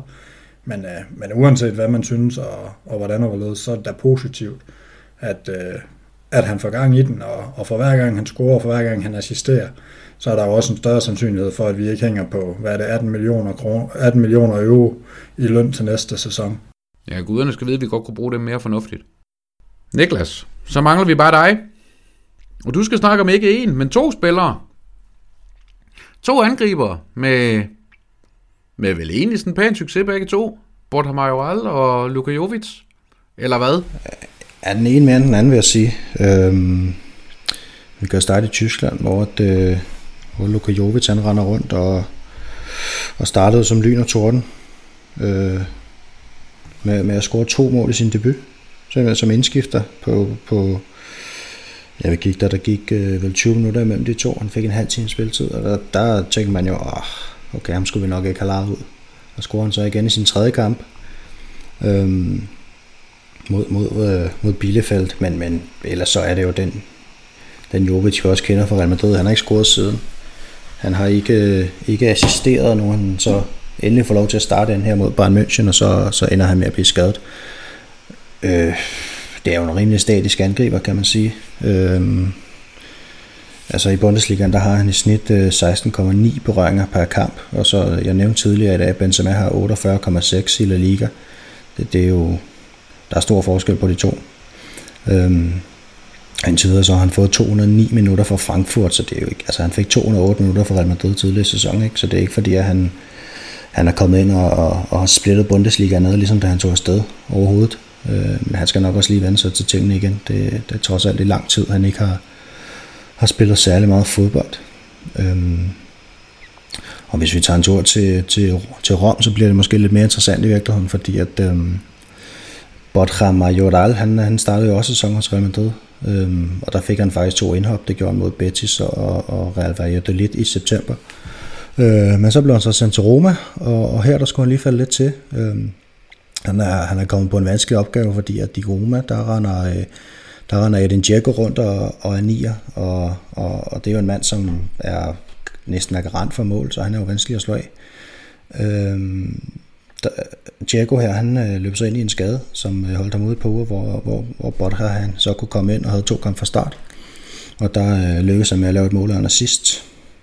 Øh, da, da Diego kommer tilbage, så er han så fastmand igen, og, og var det i virkeligheden indtil for en måned siden, øh, hvor, øh, hvor øh, Majoral han, han har fået den her plads i startopstillingen. Og årsagen til, at han har slået, øh, har slået Diego af, det skal nok ses i lyset af, at øh, Edin Diego, som, som, som var anfører for Roma ind for tre uger siden, han øh, har altså haft noget ballade med ham med træneren Paulo Fonseca til træning. Øh, og derfor har har Edin Diego simpelthen fået taget ikke bare sin, øh, sin startplads, men også sit anførerbind i Roma. Øhm, og, og man kan sige, at der er også stor forskel på de to spillere. Altså Botra, han er en mere, meget mere bevægelig spiller, end Diego er. Øhm, og Diego, han har, han har lykkes med at score ni mål og, og lave to assists i, i 24 kampe, mens øh, Bodra, han har faktisk øh, lykkes med 10 mål og 6 assists i 27 kampe. Øhm, og Diego har altså spillet 200 minutter mere end, end Majoral har, på trods af de flere kampe. Øhm, så han er, han er målfarlig, og han øh, laver også mål til de andre, øh, Majoral. Øhm, I de kampe, hvor han spiller, øh, der har Roma et, et, et højere pointsnit, end når Diego spiller. De, de har et pointsnit på, på 2,15, mens det er med Diego, så er det altså kun på 1,88. Øhm, og, og Roma har jo den her option på, på, øh, på Borja Majoral på 15 millioner euro, og som det ser ud lige nu, så øh, tænker jeg da, at det er en, som de, øh, som de gør brug af. Ja, lige præcis, lige præcis, og man kan jo sige med begge to, at det ligner jo næsten spillere, vi kunne have fundet på at købe. Sådan som øh, særligt Jovics første, første par kampe efter returen til, til Tyskland, de så, øh, de så forbløffende gode ud, men, øh, men lad os se om, øh, Se om de kan, de kan holde, hvad hedder sådan noget, holde ved, holde momentum og forhåbentlig tage det, tage det med tilbage til Madrid efter sommerferien. Så kunne det godt at vi kan få en plads til en enkelt af dem. Ja, eller bare stige værdi, ikke? For, for Jovic's vedkommende. Altså, øh, Bodra er jo allerede låst på den pris, han har, hvis han skal blive solgt. Men, men Jovic, ham, det kunne være lækkert, hvis man kunne få 40 millioner for ham. I, altså, nu, nu gav vi jo selv 63, men... Eller hvis han kunne komme tilbage og begynde at score mål i Real Madrid. Det vil også være lækkert, ja. Så, men øh, vi er efterhånden ved at, ved at være nået til vejs ende. Vi mangler dog lige en, øh, lige en enkelt ting, som øh, bestemt, ikke er, bestemt ikke er ligegyldig. Daniel, du får lov til at være, til at være dommer i, øh, i den kommende, i den kommende, i hvert fald sådan en lille smule uofficiel. Det, øh, selvfølgelig så lægger vi det ud igen til afstemning, som vi plejer at gøre, men, øh, men så kan vi jo se, om Daniel kan, kan påvirke øh, lytterne i negativ eller positiv grad på en eller anden måde i forhold til, øh, i forhold til den her boksekamp. Niklas, øh, jeg vil egentlig godt have, at du starter, hvis, øh, hvis, hvis du har lyst til det. Daniel, øh, du kender jo ikke engang emnet. Nej, men øh, skal, Nej. Jeg, skal jeg så bestemme det? Nej, dog ikke. Nå. Niklas, øh, vi skal snakke Real Madrids økonomi. Og det, jeg har sendt til dig, det er, nu læser jeg bare op. Niklas, du skal argumentere for, at Real Madrid skal tage økonomien alvorligt og ikke købe ind til sommer. Det er der ikke penge til, PT. Så du har et minut, og de starter lige præcis nu. Øh, ja, men øh, du siger det jo egentlig helt fint i oplægget her. Øh, pengene er der simpelthen ikke til nye store indkøb.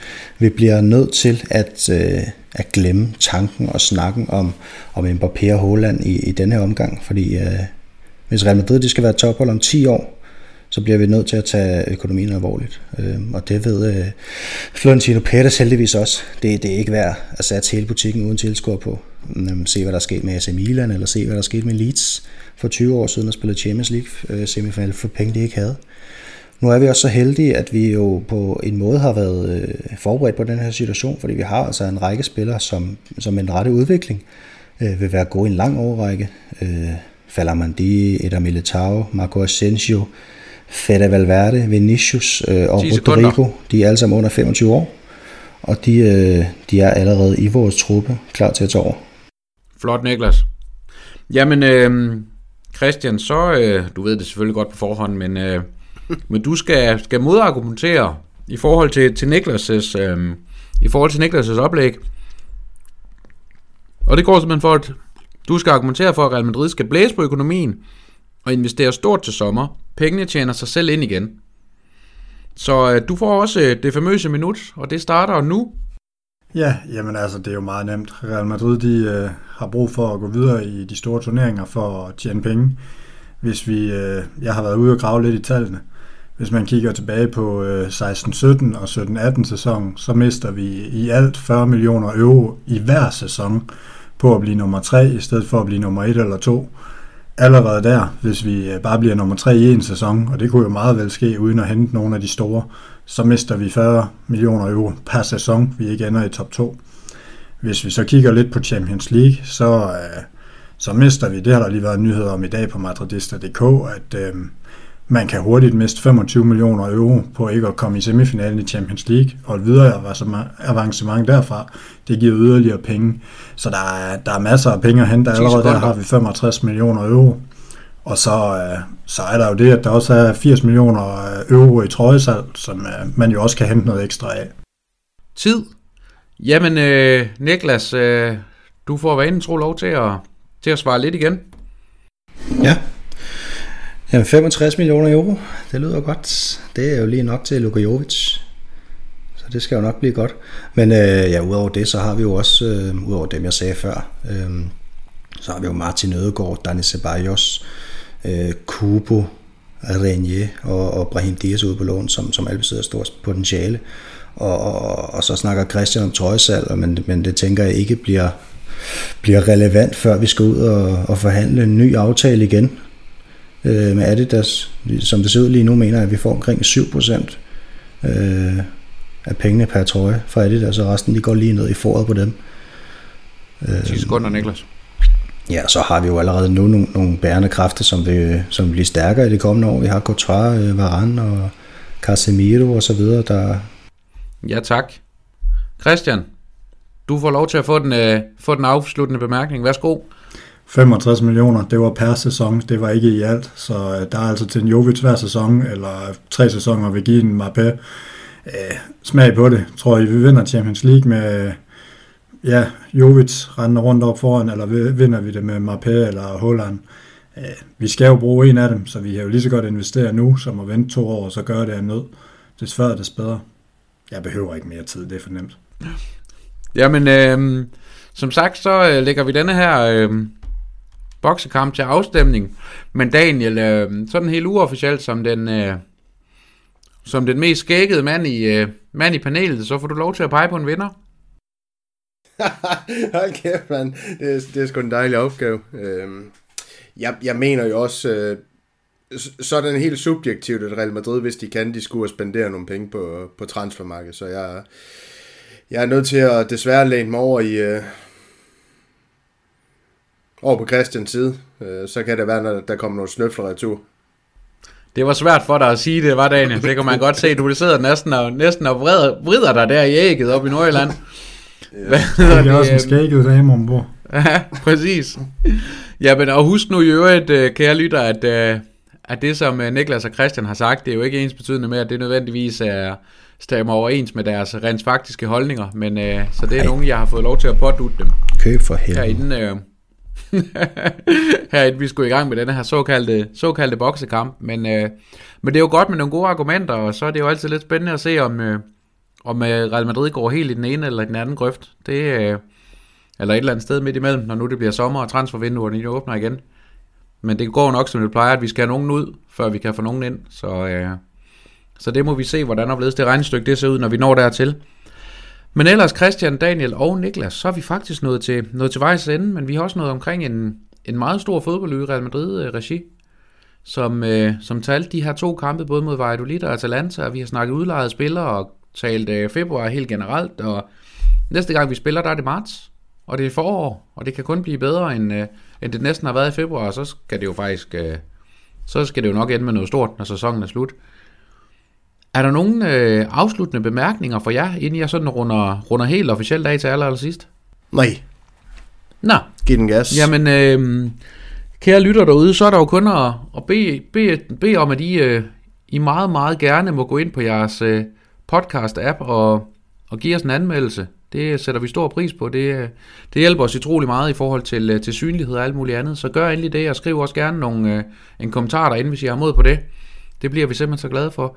Jeg husk at følge med på madridister.dk's øh, Facebook podcast side på Facebook hedder det vel, øh, og selvfølgelig også på vores, øh, vores hovedside madridister.dk, hvor vi øh, blandt andet også lægger de her afstemninger op og så videre, så I kan få lov til at afgøre, om I er enige med Daniel, som jo virkelig det her ender med at blive en afstemning om nu, om I har lyst til at være for eller imod Daniel i forhold til boksekampen.